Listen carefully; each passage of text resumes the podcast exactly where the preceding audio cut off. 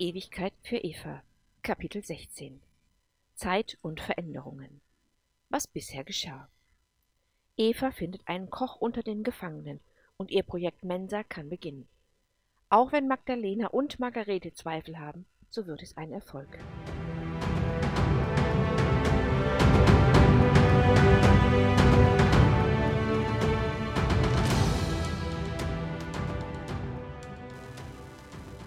Episode 40 Zeit ist kein Faktor, es ist nur ein Medium, das uns umgibt, sagte Matakela, als Eva ihn einmal auf die Unendlichkeit angesprochen hatte. Er hatte recht. Wenn Zeit unendlich ist, was bedeutet dann Zeit? Nichts. Zu ihren Füßen, unterhalb eines Balkons, der als Flur diente, lag das Zentrum. So hatte Eva die Daten nicht nur auf ihren Monitoren, sondern konnte von oben herab alles genau betrachten. Sie wollte den Menschen, mit denen sie täglich zusammenarbeitete, nah sein. Sie würde versuchen, ein Arbeitsklima zu schaffen, das mehr an ein Team als an eine Hierarchie erinnerte. Auch Margarete war es in den ersten Tagen schwer gefallen, sich mit Eva zu duzen. Aber irgendwann hatte sie es akzeptiert und es war normal geworden. Einen ersten Erfolg gab es also schon.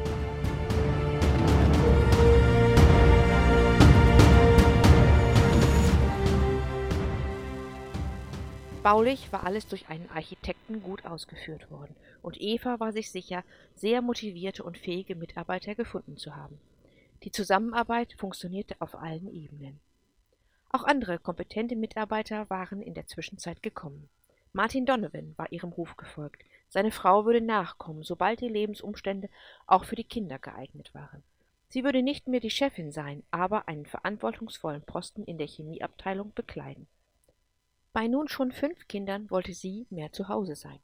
Sicher, auch wenn die Gesellschaft sich änderte, so war dies Verhalten immer noch ungewöhnlich. Aber was war schon normal? Und wollte man das überhaupt? Normalität?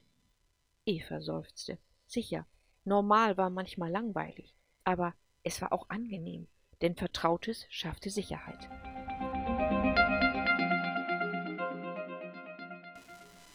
Einige Kollegen von Eva aus dem Krankenhaus von Selan arbeiteten jetzt für Gordon. So auch Lora Wander, Evas ehemalige Chefin und ein Flugantriebsingenieur, bei dem Eva ein paar Vorlesungen gehört hatte, war gekommen. Würde Fahrer es überhaupt gutheißen, dass sie so viel Personal abzog? Eigentlich war das ganz egal, denn Fahrer war ja nicht da. Zumindest hatte sie seit Jahren keiner gesehen. Dennoch war Eva skeptisch. Wenn so viel qualifiziertes Personal zur Venus abwanderte, wen würde Fahrer dafür verantwortlich machen? Die Mitarbeiter? Oder sie, die Lenkerin, der die Menschen quasi folgten? Eva kannte die Antwort.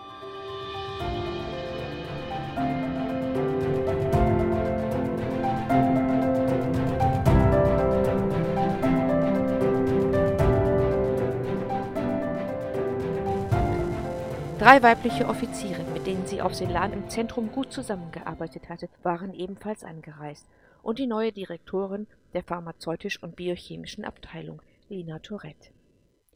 Unter den Offizieren war auch eine junge und eben erst ernannte Generalin, Veronika Mades. Eva und Veronika hatten sich auf Celan angefreundet, und Eva hatte sie gebeten, mit zur Venus zu kommen.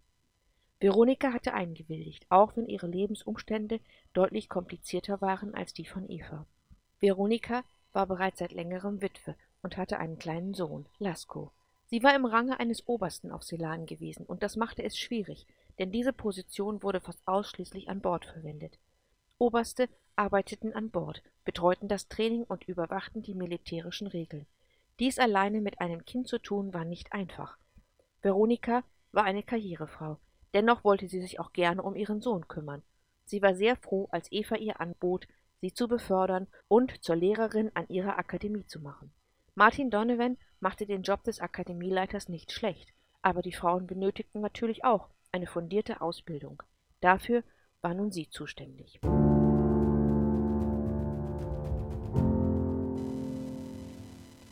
Irgendwie ziemlich antiquiert, dachte Eva spontan aber man konnte eben nicht alles gleich, jetzt und sofort ändern.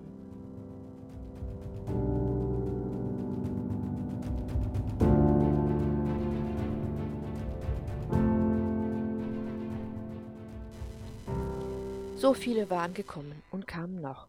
Eva war darauf sehr stolz, denn wenn sie es genau betrachtete, kamen sie alle wegen ihr. Sie glaubten an ihre Idee und an sie. Einer jedoch kam nicht, und Eva tat das sehr leid. Warren O'Neill blieb auf Ceylon, und niemand verstand warum. Ein gutes halbes Jahr war bereits vergangen, seit Eva Ceylon verlassen hatte, und wie aus dem Nichts war Farah wieder aufgetaucht. Ganz plötzlich bewohnte sie wieder ihre Wohnung, und man hatte sie auch schon im Zentrum gesehen. Sie tat, als wäre sie nie weg gewesen. Sie war die Macht, die Macht im Universum, sie und niemand sonst. Kein Mensch wusste, was sie in den letzten Monaten getan hatte, und sie sprach auch nie darüber. John sah das Ganze mit sehr gemischten Gefühlen, und Eva verstand seine Sorgen gut, auch ihr wäre es lieber gewesen, wenn John und die Kinder bei ihrem Erscheinen schon übergesiedelt wären, aber im Moment war das noch nicht möglich. Trotz der guten Fortschritte war dies noch kein Platz für Familien. Dennoch, es wurde immer besser, und manche Arbeiten, die die Architekten ablieferten, waren wirkliche Meisterstücke.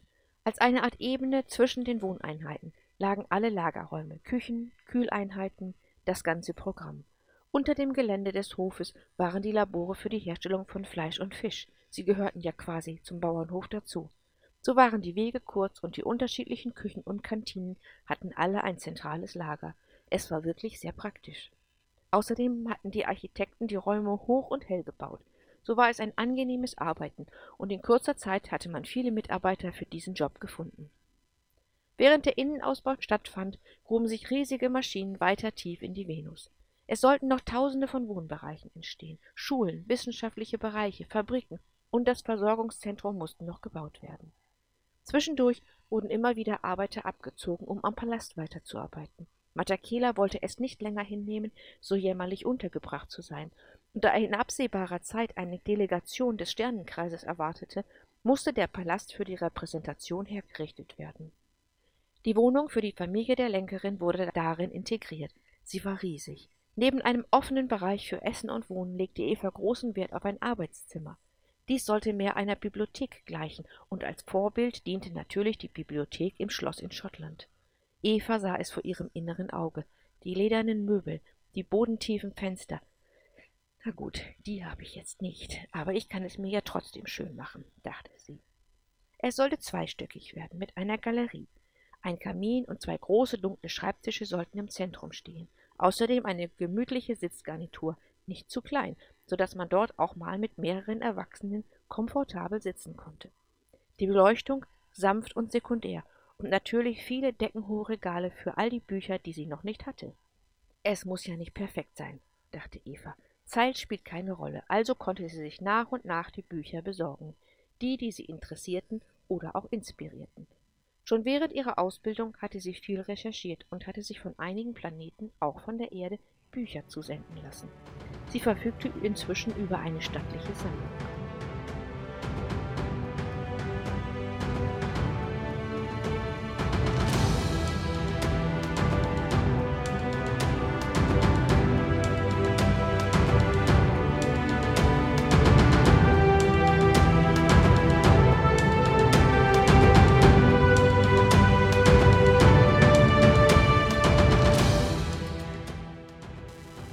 Eines Abends stöberte sie ein wenig in den Kartons mit den Büchern. Sicher hätten ihre Angestellten die Bücher auch für sie ausgepackt, aber sie wollte es selber tun. Nach und nach, langsam. Schließlich wollte sie nicht nur wissen, was sie besaß, sie wollte auch wissen, wo es stand.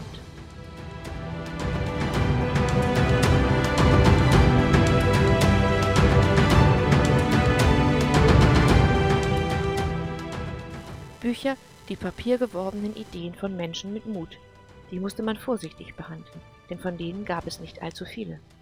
Doch schon, es gab viele Bücher, Millionen vermutlich, aber eben nur wenige mit wirklicher Bedeutung, mit einer Geschichte, derer man sich erinnerte, oder Informationen, die einem das Leben erklärten.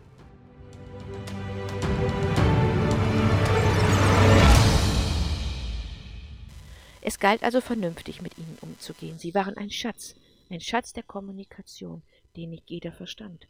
Fremde Hände würden ihn vielleicht ruinieren. Das konnte Eva nicht zulassen.